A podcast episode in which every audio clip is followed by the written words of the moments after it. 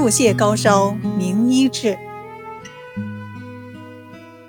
一九三一年五月，时任中华民国陆海空军副总司令兼北平行营主任的张学良将军，因多吃了些樱桃，引起腹泻和高烧。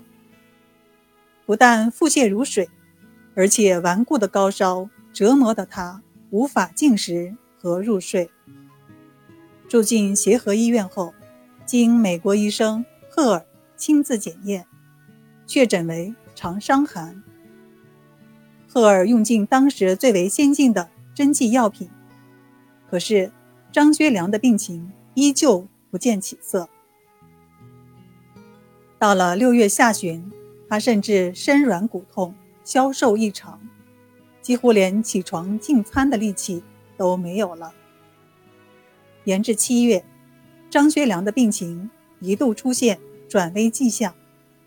每天只能依靠吗啡来改善他的精神状态。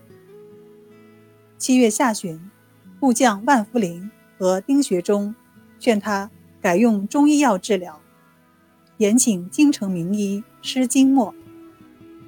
张学良首肯。赫尔因为此病久治不愈，难以交代，恶劣允许施金墨以中草药来作为西医的辅助。从此，施金墨每隔三天来协和医院为张学良诊脉处方。好在施金墨采取中药疗法，效果显著。到了八月，张学良已能起床并下地行走了。